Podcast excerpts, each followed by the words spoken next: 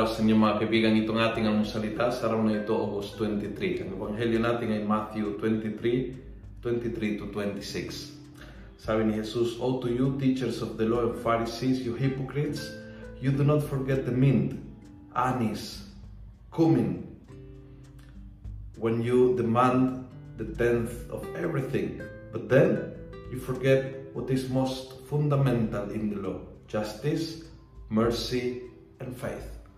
Hindi niyo malilimutan yung mga maliliit na detalye, pero nakalimutan niyo ang pinaka-importanteng detalye.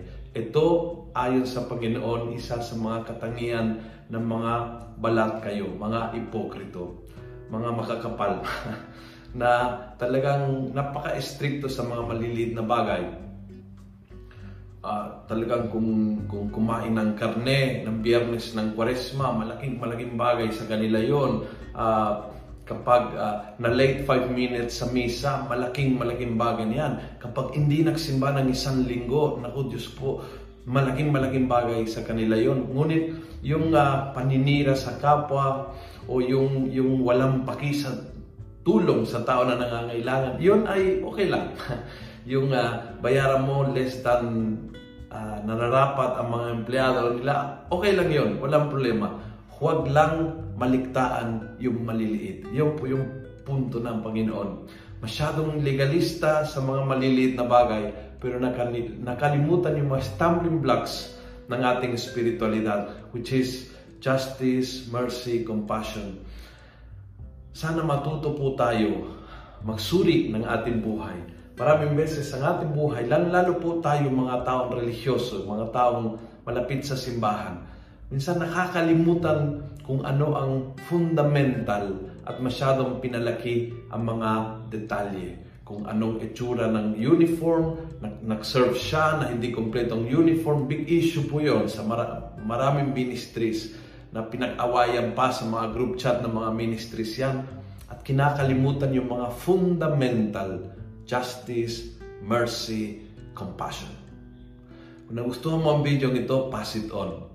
Punuin natin ng good news sa social media. Gawin natin viral araw-araw ang salita ng Diyos. God bless.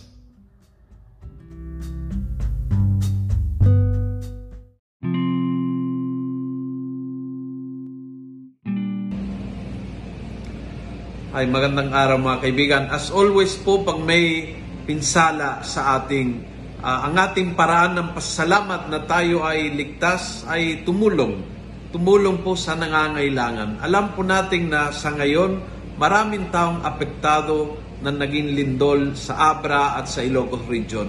Uh, napili po namin ng Almusalita ang isang parokya ng Abra para tulungan po sila. Sila po ay nasalanta, maraming bahay apektado at ang kanilang simbahan ay sirang-sira. Alam po nating lahat na uh, mahirap na panahon na ito. But I think we all can make an effort para makatulong ngayon sa mga nangangailangan. First, uh, respondents uh, nagbigay ng feedback ng mga pangangailangan at uh, ito'y napanood po natin sa TV. Kaya uh, bilang mga may pananampalataya, alam po natin na hindi sapat magdasal lang. So I invite all of you na gumawa po tayo ng paraan and if you can help sa yung maliit na paraan, uh, you will find uh, the, the bank account or GCash where you can send your donation. Uh, if you belong to the Diocese of Novaliches, this coming weekend, we will have second collection in all the parishes. So you can bring your donation to any of your parishes and uh, drop it in, in cash in your second collection or you can go to the offices of Caritas of every diocese social action center so Caritas and bring your donation in kind or in cash to your nearest church find your way upang makarating po sa nangangailangan ang tulong this is our time to give thanks na tayo ay ligtas and to do it by helping those who need us most. God bless.